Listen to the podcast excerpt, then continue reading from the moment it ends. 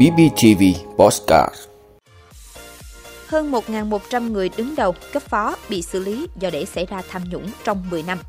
Quý 1 năm 2023, Việt Nam chi 2,24 tỷ đô la Mỹ nhập khẩu xăng dầu. Quyết liệt với vi phạm nồng độ cồn. Khẩn trương rà soát các văn bản yêu cầu nộp sổ hộ khẩu. Chi tiêu quốc phòng toàn cầu tăng kỷ lục. Đó là những thông tin sẽ có trong 5 phút sáng nay, ngày 26 tháng 4 của BBTV. Mời quý vị cùng theo dõi. Thưa quý vị, Phó Thủ tướng Lê Minh Khái vừa ký báo cáo của Chính phủ về tổng kết chiến lược quốc gia phòng chống tham nhũng đến năm 2020 và kế hoạch thực hiện Công ước Liên Hiệp Quốc về chống tham nhũng. Theo đó, Chính phủ khẳng định qua hơn 10 năm, Việt Nam đã đạt được nhiều kết quả quan trọng, tạo dấu ấn rõ nét trong công tác phòng chống tham nhũng.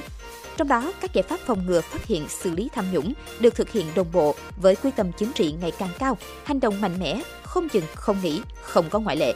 Chương trình thanh tra kiểm tra chú trọng vào lĩnh vực nóng dễ phát sinh nhiều tiêu cực tham nhũng, có nhiều đơn thư như quản lý và sử dụng đất đai, đầu tư xây dựng, cổ phần hóa doanh nghiệp nhà nước, mua sắm tài sản công, công tác cán bộ, tài chính. Công tác điều tra, truy tố, xét xử các hành vi tham nhũng có nhiều tiến bộ. Các vụ án, vụ việc về tham nhũng đã có bước tiến mạnh, đột phá. Cũng theo báo cáo, từ năm 2009 đến nay, cơ quan điều tra các cấp đã khởi tố 2.578 vụ trên 5.635 bị can, đình chỉ 199 vụ trên 115 bị can. Báo cáo nêu rõ nhiều đối tượng tham nhũng, trong đó có nhiều cán bộ cấp cao, người đứng đầu cơ quan của đảng, nhà nước đã bị xử lý nghiêm minh, được dư luận xã hội đồng tình, đánh giá cao. Kết quả thu hồi tài sản trong các vụ án tham nhũng cũng tăng dần, năm sau cao hơn năm trước trong 10 năm qua.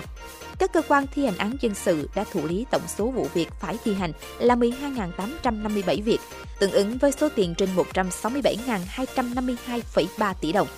Cũng theo báo cáo, trong 10 năm đã có 1.141 người đứng đầu và cấp phó của người đứng đầu bị xử lý do thiếu trách nhiệm để xảy ra tham nhũng.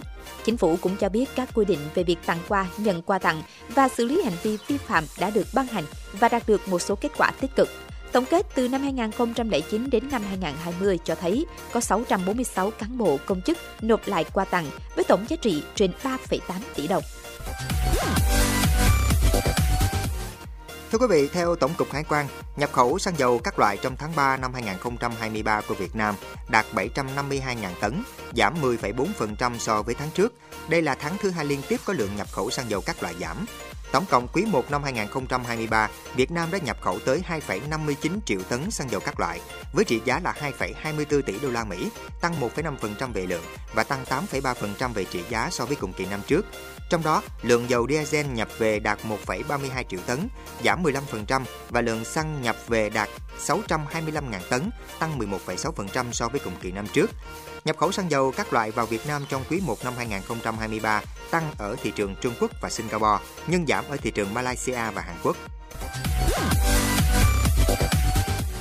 Thưa quý vị, Thủ tướng Chính phủ ban hành công điện số 281 về bảo đảm trật tự an toàn giao thông, phục vụ nhu cầu đi lại của nhân dân dịp nghỉ lễ Dỗ Tổ Hùng Vương 30 tháng 4 và 1 tháng 5, cùng với cao điểm du lịch hè năm 2023. Theo đó, Thủ tướng Chính phủ yêu cầu các bộ, ban ngành liên quan và Ủy ban Nhân dân các tỉnh, thành phố trực thuộc Trung ương thực hiện quyết liệt nhiều biện pháp để bảo đảm an toàn giao thông và thuận lợi cho người dân đi lại. Theo tính toán của Tổ chức Y tế Thế giới, mỗi năm ở Việt Nam, tai nạn giao thông gây thiệt hại khoảng 2,9% GDP, tương đương mỗi ngày chúng ta mất khoảng 400 tỷ đồng. Trong khi đó, kinh tế thế giới đang tiềm ẩn nhiều rủi ro, bất ổn do lạm phát tăng cao và ảnh hưởng không nhỏ đến Việt Nam.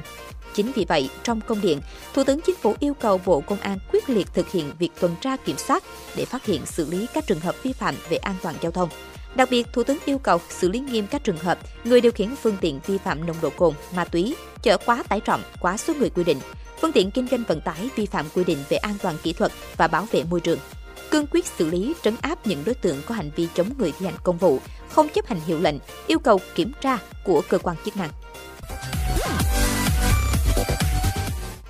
Thưa quý vị, Văn phòng Chính phủ mới ban hành công văn yêu cầu các địa phương đơn vị cần khẩn trương rà soát sửa đổi văn bản pháp luật có quy định yêu cầu nộp xuất trình sổ hộ khẩu, sổ tạm trú giấy hoặc giấy tờ có yêu cầu xác nhận của địa phương nơi cư trú, các nội dung sửa đổi cần bảo đảm khai thác tối đa dữ liệu tại cơ sở dữ liệu quốc gia về dân cư, các cơ sở dữ liệu quốc gia, cơ sở dữ liệu chuyên ngành đã được xây dựng, kết nối, chia sẻ dữ liệu.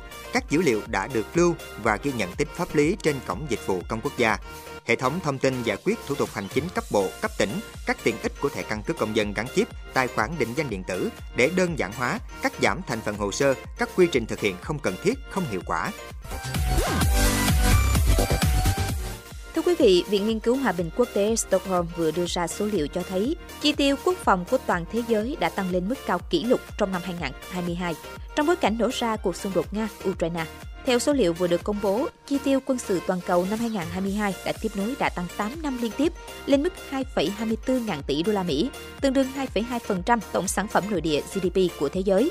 Trong khi đó, chi tiêu quân sự của châu Âu vào năm 2022 đã tăng 13%, đạt 480 tỷ đô la Mỹ, đánh dấu mức tăng trưởng cao nhất trong 30 năm gần đây.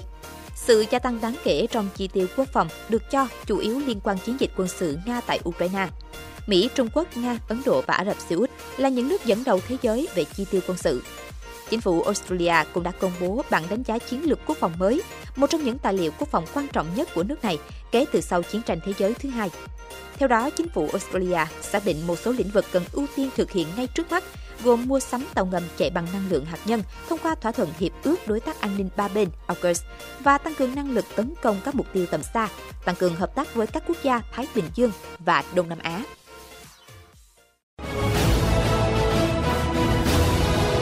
vị đã luôn ủng hộ các chương trình của Đài Phát thanh truyền hình và báo Bình Phước. Nếu có nhu cầu đăng thông tin quảng cáo ra vặt, quý khách hàng vui lòng liên hệ phòng dịch vụ quảng cáo phát hành số điện thoại 02713 887065.